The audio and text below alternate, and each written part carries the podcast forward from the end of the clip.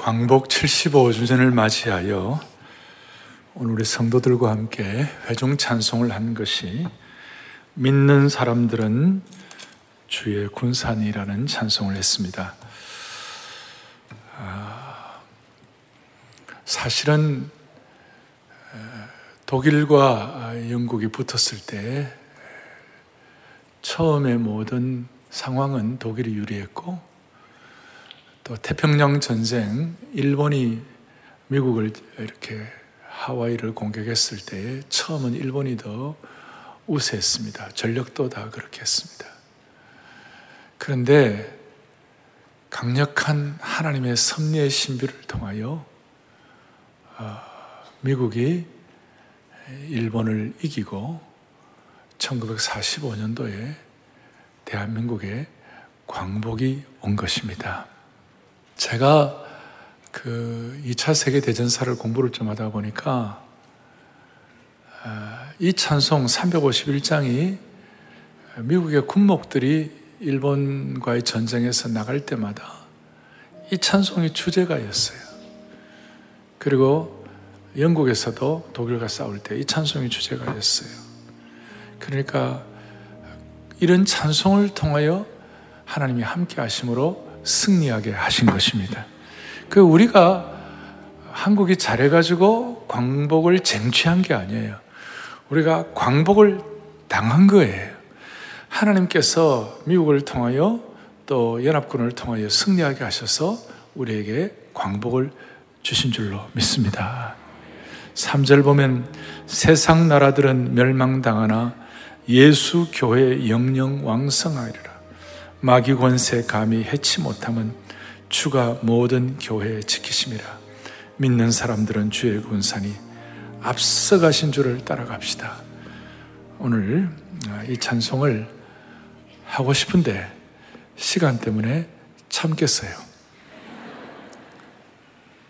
대신 앞서가신 주를 따라가십시다.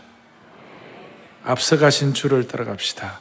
앞서 가신 주를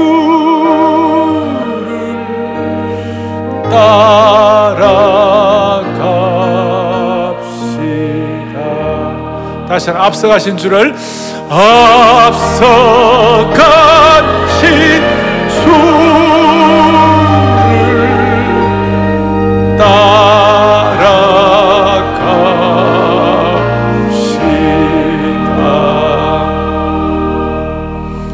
광복 50주년도 중요하지만 광복 75주년은 참으로 소중한 것입니다. 이 75주년에 우리가 인간이 갖는 생각, 인간이 해석하는 그런 역사가 아니라 하나님의 섭리의 신비와 하나님의 시각에 대해서 눈을 열면 그것은 가치가 있을 것입니다. 저는 지금까지 사역을 해오면서 제가 느끼는 것 하나는 우리가 나이가 들든 적든 상관없이 우리가 어떤 환경이든지 상관이 없이 우리 그리스도인들은 하나님의 섭리의 신비에 대한 여러분과 저의 개인적인 신앙 고백을 할 수가 있고 하나님의 섭리의 신비에 대한 신학적 토대가 신학적 뿌리가 견고하면 하나님은 그 인생을 반드시 붙잡아 주시는 것이에요. 그렇다면 하나님의 섭리가 무엇이에요? 하나님의 섭리에 대해서 제가 좀 쉽게 말하면 하나님의 섭리는 우리를 향한 하나님의 계획이에요. 여러분과 저를 향한 하나님의 계획이에요. 조금 더 깊이 들어가면 우리 인간의 필요를 공급하시고 인간 역사를 주관하시고 통제하시는 하나님의 질서와 은혜인 줄로 믿습니다. 그러니까 하나님의 질서와 은혜라는 말은 무슨 말인가 하면 여러분과 저를 향한 하나님의 계획인데 이것은 우리의 시각이 아니라 인간의 시각이 아니라 하나님의 시각으로 바라봐야 하나님의 섭리의 눈이 열린다는 것이 제가 그토록 강조해 오던 역사에는 하선이 있고 역사에는 상선이 있어요. 역사의 은혜의 구름 위에 상선이 있고 역사의 은혜의 구름 밑에 하선이 있어요.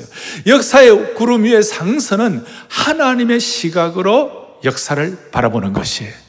그리고 역사의 하선은 인간의 시각, 육신의 시각으로 역사를 판별하는 것이에요. 그러니까 역사의 상선 하나님의 시각은 소위 신본주의 시각이고 역사의 하선은 인본주의 시각이에요.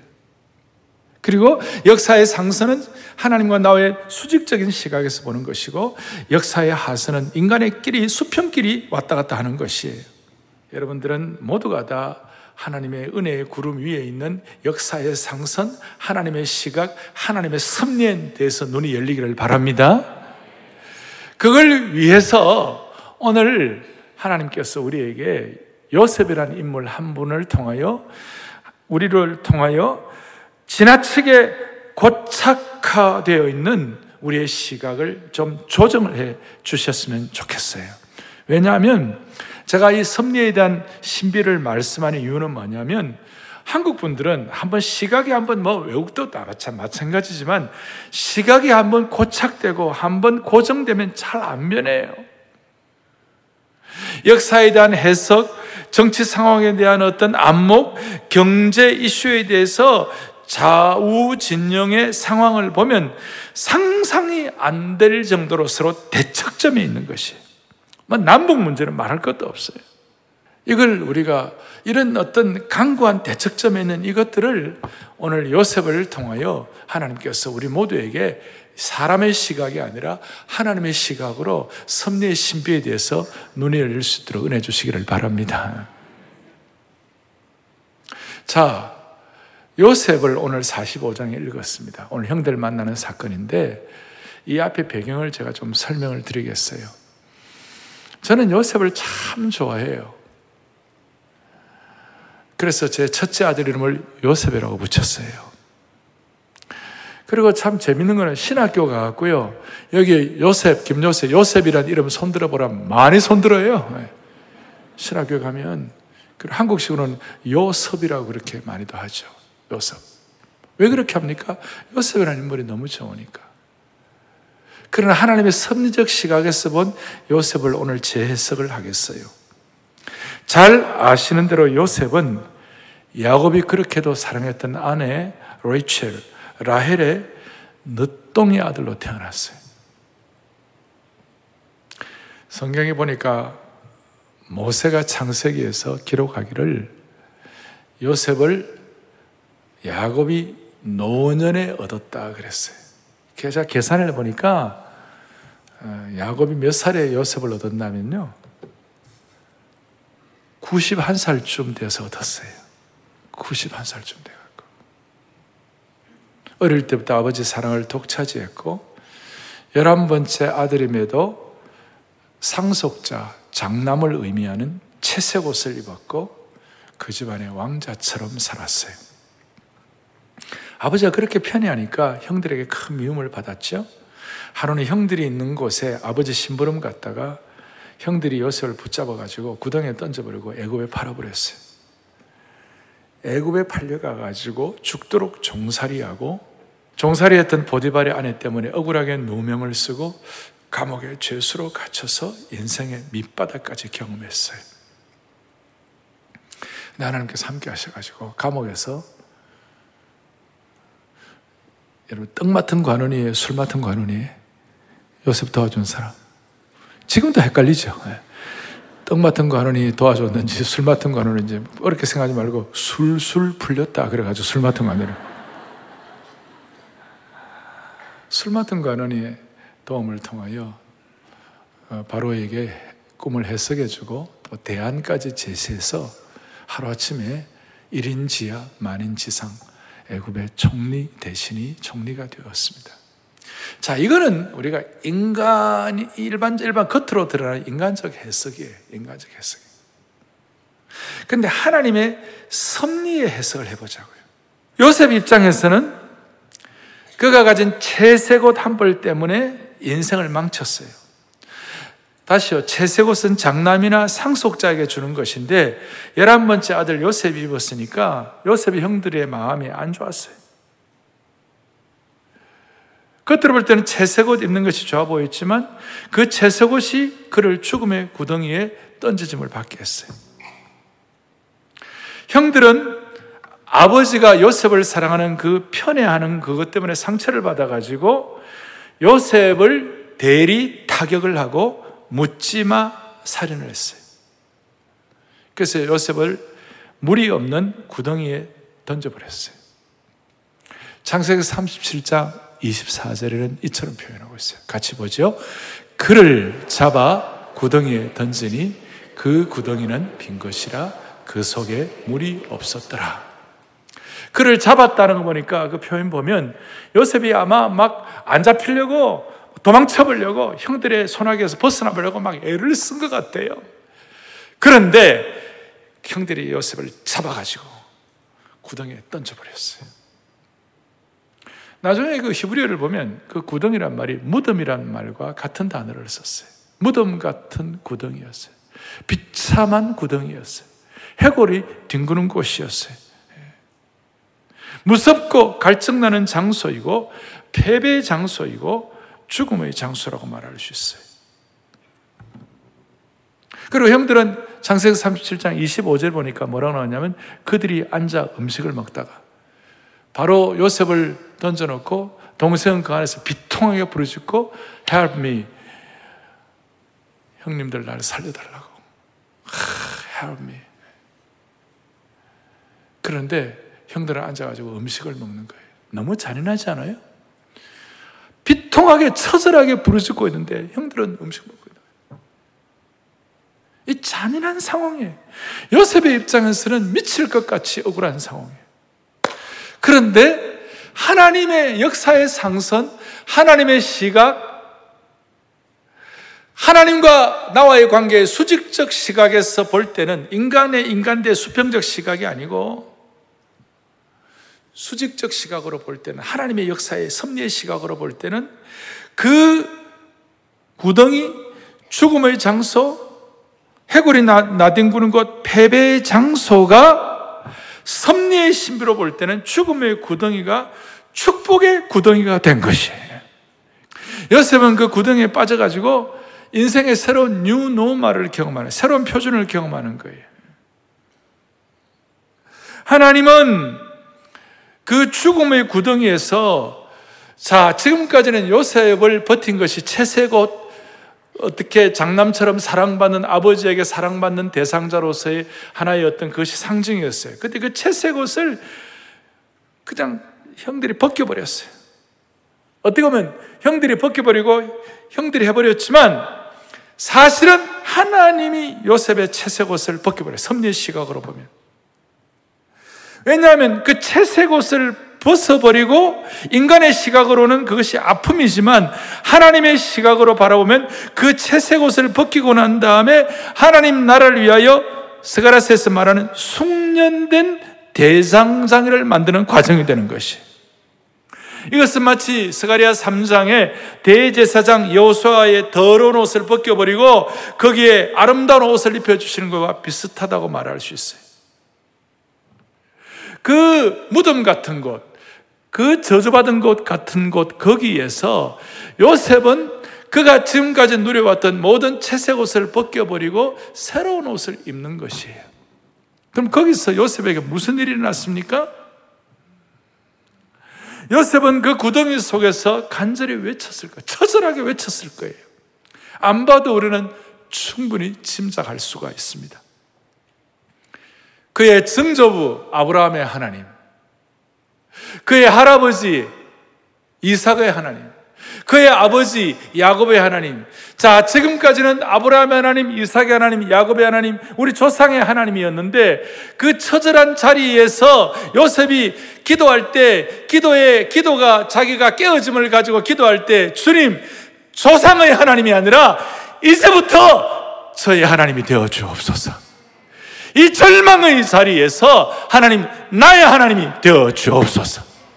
이것이 이제 요셉이 입었던 하나님의 새 옷이었어요. 영적으로 보면 채색 옷 대신에 섭리의 신비를 통하여 하나님의 옷을 입은 줄로 확신합니다. 그러니까 조상의 하나님이 아니라 나의 하나님으로 새로운 new normal, 새로운 표준이 된 것이. 마치 이것은 과거에 요나가 큰 물고기 뱃속에서 하나님께 구원을 부르짖은 내용과 비슷하다. 간절함과 비슷하다. 그렇게 말할 수가 있는 것입니다. 정리를 하면 역사의 아래선, 하선, 인간의 시각으로 바라본 이 구덩이는 저주의 구덩이일 수가 있지만 그러나 역사의 상선, 하나님의 시각, 섭리의 선으로 보면 그 구덩이는 축복의 구덩이가 된 줄로 믿습니다. 여러분, 우리가 알지만 인생 60 이상 살아보면, 70, 80 살아보면 다 느끼는 것이 있어요. 보니까 좋은 것도 다 좋았던 것도 아니고, 나빴던 것도 다 나빴던 것도 아니에요.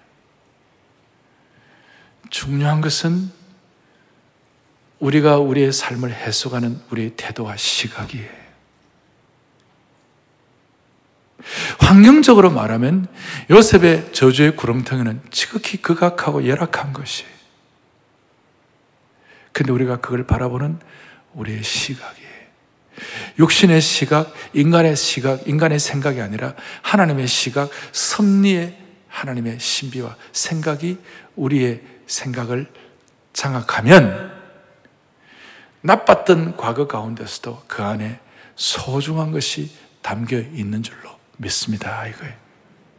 그래서 누구도 하나님의 섭리의 신비에 대해서 여러분 신앙적 고백이 분명하고 하나님의 섭리의 신비에 대한 신학적 뿌리가 견고하면 어떤 인생도 하나님이 붙잡아 주시는 것이에요.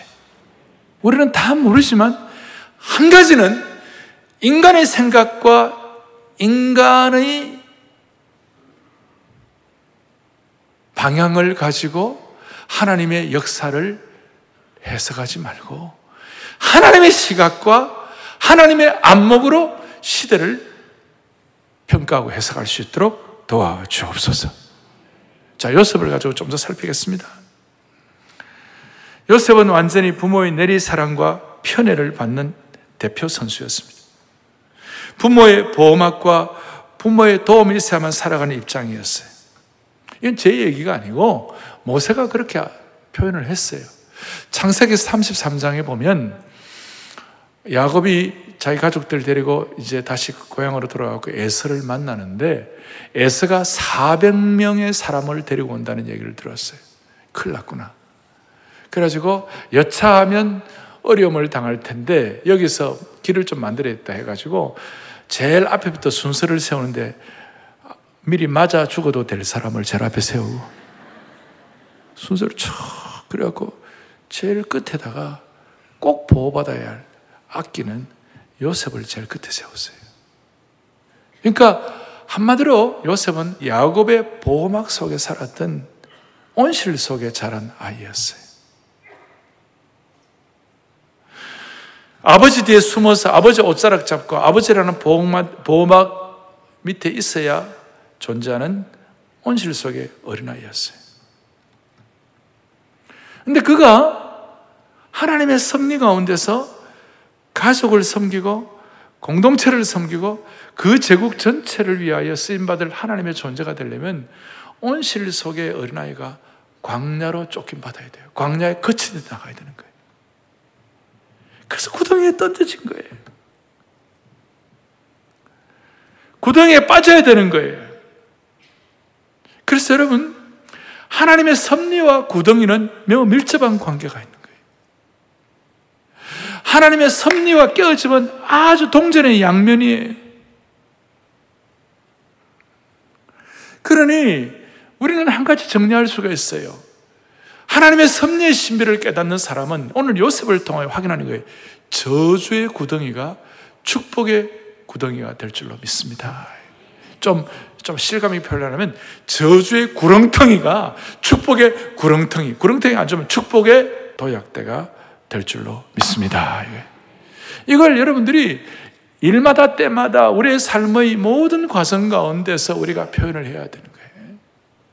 시각을 리셋해야 돼요. 우리 모두가 다 요셉처럼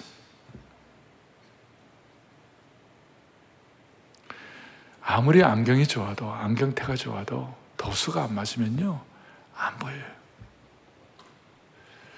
렌즈가 오염과 더러 물질이 끼어 있으면 안 보여요.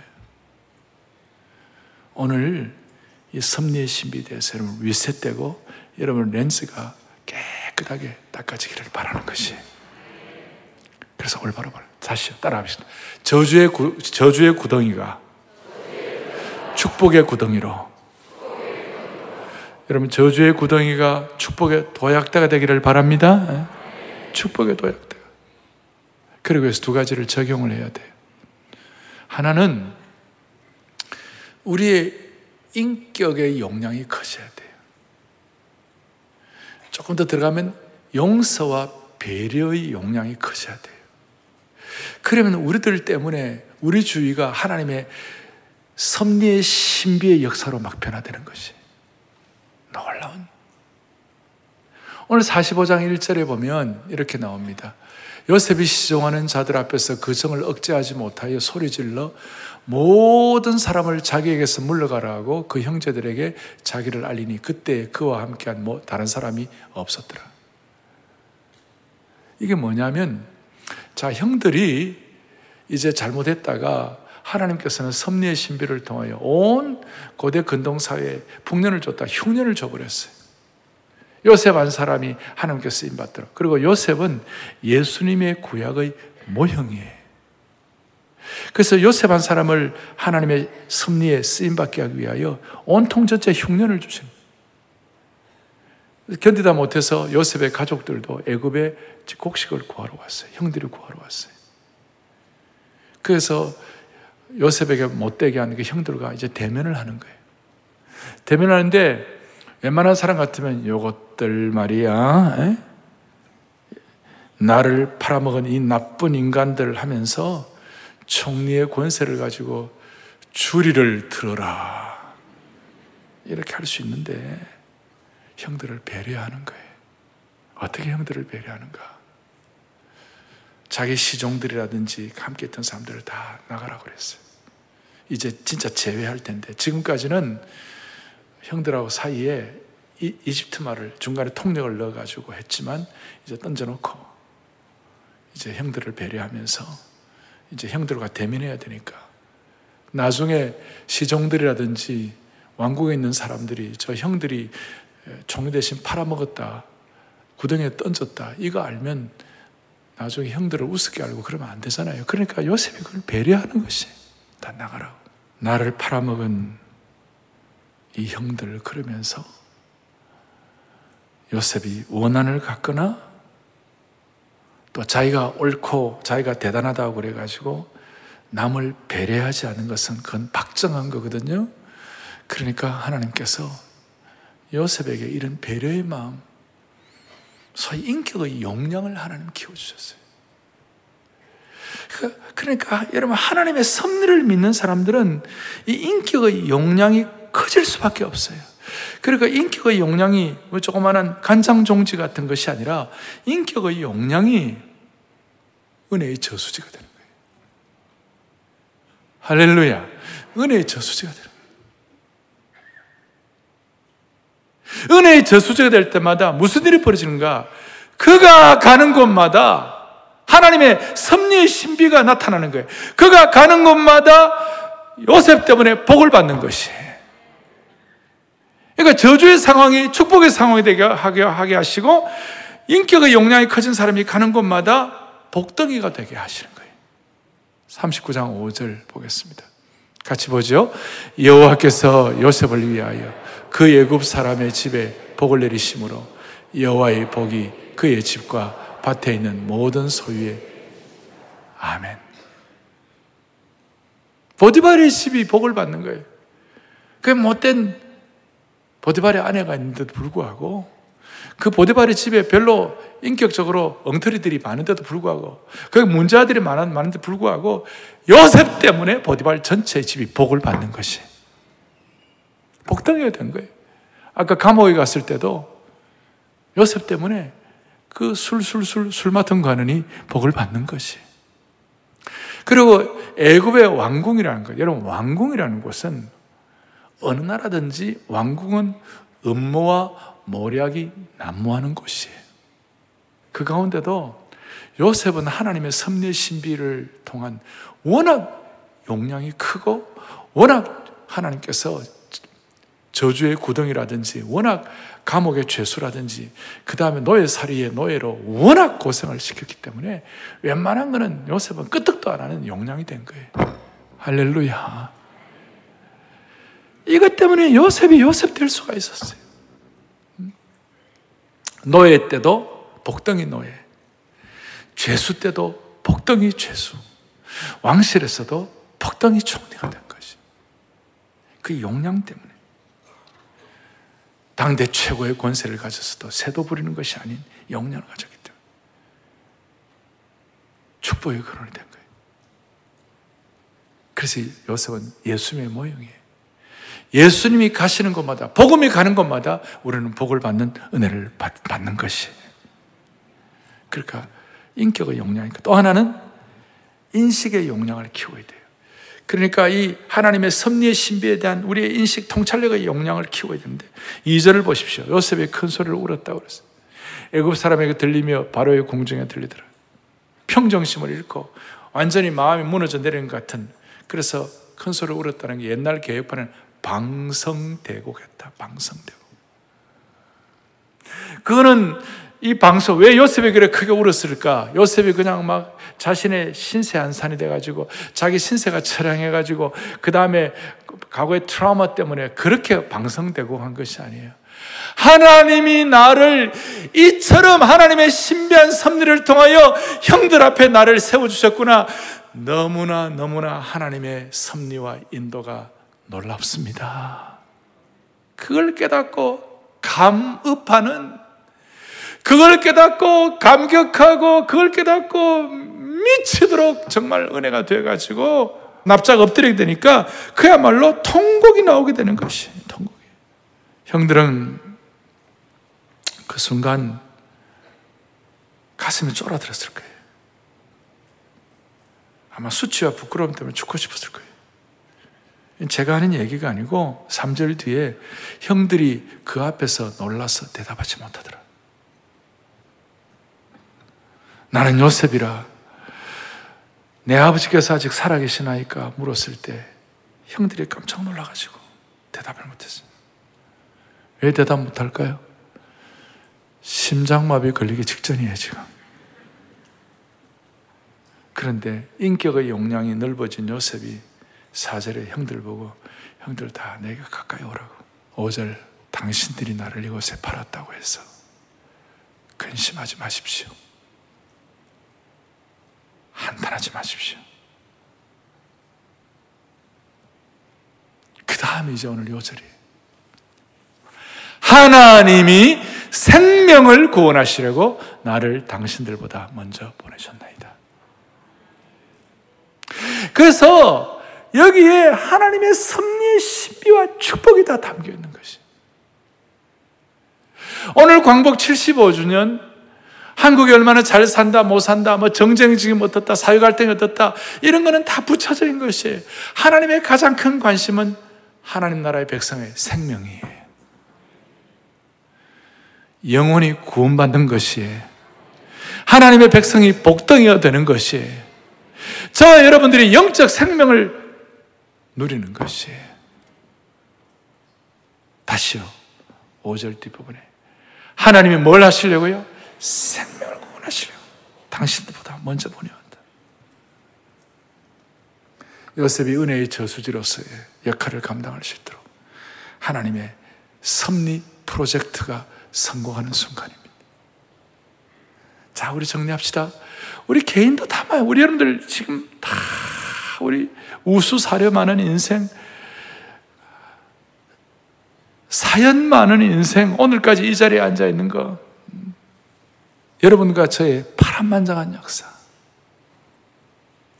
근데 한 가지만 분명하면 되는 거예요. 하나님의 섭리의 신비에 대해서 우리가 눈을 여십시다. 재조정하십시다. 그 다음, 우리의 삶에 오염된 렌즈를 닦으십시다. 섭리의 해석만 바로 하면 다시요. 저주의 구덩이가 축복의 구덩이가 되는 것이에요. 그래서 이것이 분명하면요. 한 가지 결론적으로 우리가 깨닫는 것이 이거예요. 섭리의 신비에 대한 눈을 분명하면 인생이 살아온 우여곡절이 많지만 너 비참한 것도 많지만 아까 얘기했잖아요. 자기는 구덩이에 빠져가 죽겠다고 그러고 있는데 살려달라고 그러는데 형들은 밥 먹고 있는 거예요. 얼마나 잔인한 그 장면입니까? 우리가 그런 걸 생각하면 우리가 우리 인생에 어떻게 해석 못할 것이 뭐 있겠어요? 그 가운데서도요, 하나님의 섭리의 신비를 믿고 저주의 구덩이가 나를 축복의 도약대가 된다고 확신하는 그 순간 오늘 요셉처럼 7절을 고백합니다. 7절, 7절 시작.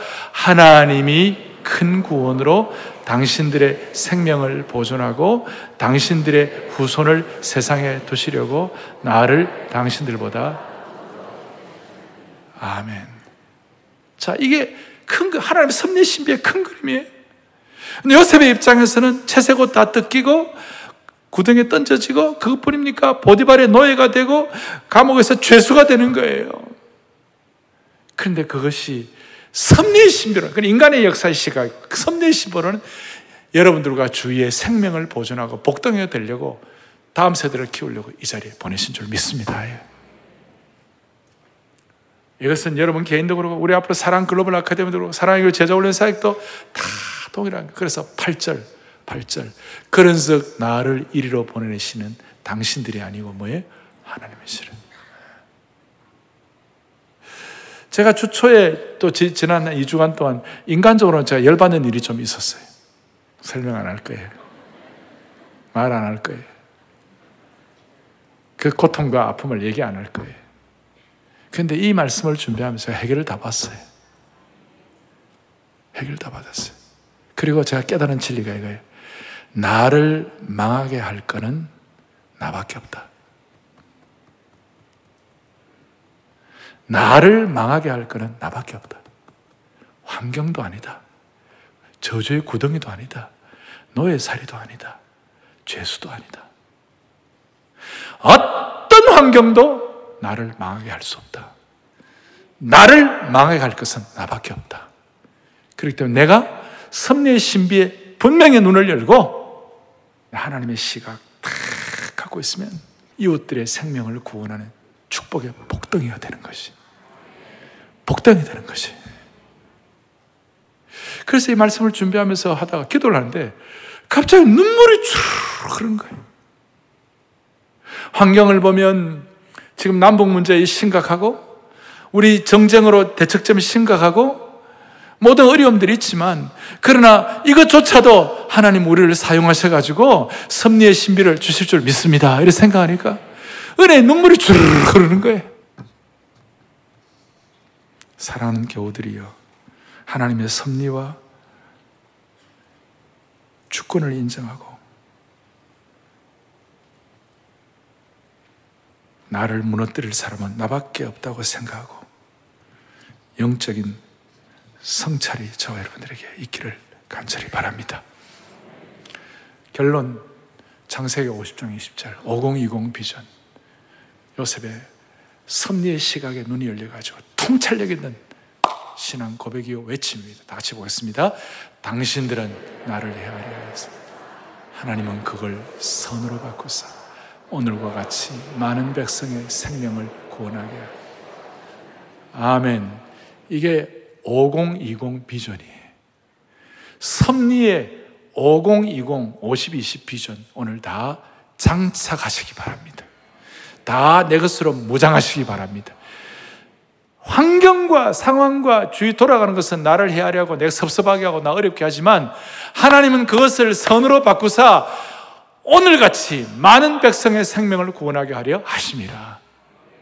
사랑의 교회 왜 존재합니까? 수많은 생명을 구원하기 위하여. 사랑의 교회 당에 왜 존재합니까? 수많은 생명을 유지하기, 구원하게 하기 위하여. 사랑의 교회 예배, 찬양대, 모든 걸 왜 유지합니까? 수많은 사람의 생명을 구원하게 하기 위하여. 오승현 목사 왜 사역합니까? 수많은 생명을 구원하기 위하여. 이게 축복이에요. 그래서 이게 요셉이 어떻게 보면 요셉이 그 시대를 축도하는 거예요. 그 시대를 축복하는 기도를 하는 것이에요. 제가 스가랴 잠깐 멈추고 오늘 말씀을 드리는데 아, 스가랴 뭐 좋은 거 없나 볼까? 스가랴 8장 15절. 오늘 8월 15일이니까 내가 8장 15절 봐. 8월 15일 스가랴 8장 15절. 시작. 이제 내가 다시 예루살렘과 유다 족속에게 은혜를 베풀기로 뜻하였나니 너희는 두려워서 말지니라. 아멘. 은혜를 베풀기로 뜻하였다니. 여러분 이제 우리는 은혜를 베풀기로 뜻하는 섭리의 인생이 되십시다. 아까 제가 처음에 351장 믿는 사람들은 주의 군산이 하나님의 교회는 왕성하고 하나님의 교회를 하나님 보호하여 주실 줄로 믿습니다. 그것이 동일하게 오늘 여러분들 주반에 넣어놓은 축복이라는 찬양이 있어요. 더 블레싱이라는 찬양이 있어요. 코로나 바이러스 시대에 교회가 세상을 축복하는 방법. 이게 복덩이 되는 찬양이에요. 이것이 요셉이 섭리의 신비를 가지고 축복하는 찬양이라고 말할 수 있어요. 나중에 그걸 이어받아 가지고 모세가 민수기 6장 24절부터 26절까지 모든 하나님의 백성들을 축복하는 축복의 축도를 했어요. 민수기 6장 24절 제가 읽고 25절 여러분들 읽으시고 26절 합독하겠습니다. 여호와는 너에게 복을 주시고 너를 지키시기를 원하며 여호와는 그의 얼굴을 26절 다 함께 여호와는 그의 얼굴을 너에게로 향하여 대사 평강 주시기를 원하노라 할지 얼마나 놀랍습니까? 이스라엘 백성들은 누구나 다 아는 어릴 때부터 다 아는 것이 축복받는 거예요. 그래서 코로나 사태도 이 남북 문제도 참다운 광복은 이제 남북이 하나 되어야 우리가 건강할 때 여러분 건강할 때 우리가 건강 아프지 않을 때 우리 통일되기를 바랍니다. 우리가 건강할 때 평양 가서 예배 드리기를 바랍니다. 우리가 건강할 때 평양 가서 특세하기를 바라는 것이에요. 그럼 방법이 이제 뭐냐? 이복을 축복하는 것이에요, 지금. 이 찬송으로 축복하는 것이. 우리 이웃을 축복하는 것이. 주에게 복 주시며 은혜 베푸시기를 나 원하노라. 그 얼굴에 평강을 주시기를 원하노라. 아멘, 아멘. 그리고 뒤에 보니까 다가오는 세대에도, 오고는 세대에도, 그리고 너의 위에, 너의, 너의 옆에, 너의 앞에, 저녁에도, 아침에도, 기쁠 때도, 슬플 때도, anytime, 어떤 상황에도, 어떤 환경에도, 어떤 장소에도. 그래서 뒤에는 좀 어려워가지고, 그거는 이제 나중에 할 거예요. 이제. 이거는 이제 한몇줄 뒤에 하고, 앞에만 해도 축복이 되는 것이. 주에게 복 주시며 은혜 베푸시길 나 원하노라.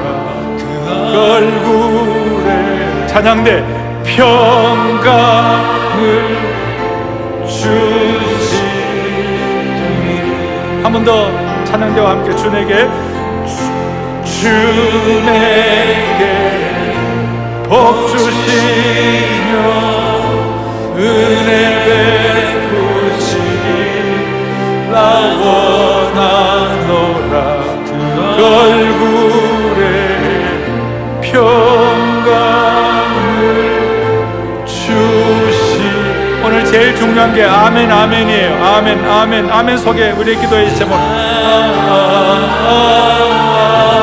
아멘 속에 아멘 아멘 아멘 아멘 아멘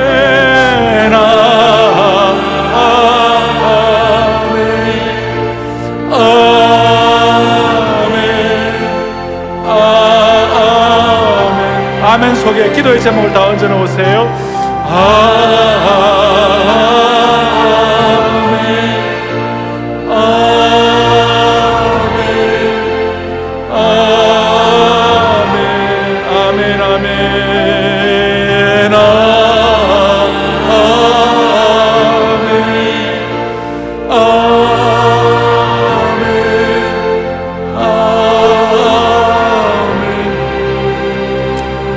이 찬송이 지금 전 세계의 코로나 이후를 극복하는 중요한 Way Maker와 함께 중요한 찬송이 이 찬송이 이제 하고 나면 한국 교회도 많이 퍼질 거예요.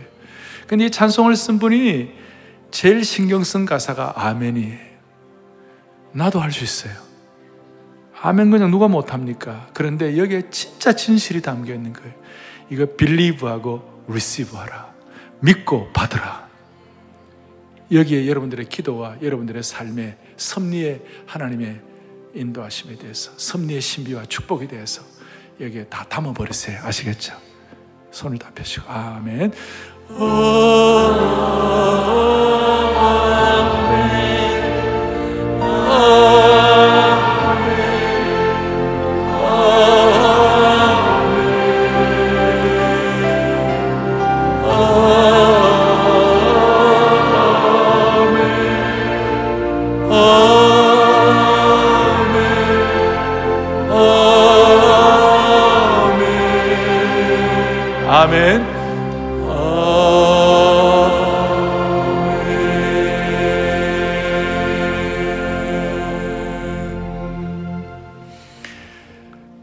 모든 성도들 섭리의 시각에 눈이 열려서 21세기의 요셉처럼 인생의 저주의 구덩이, 노예살이 같은 고통, 죄수처럼 밑바닥까지 내려간 상황을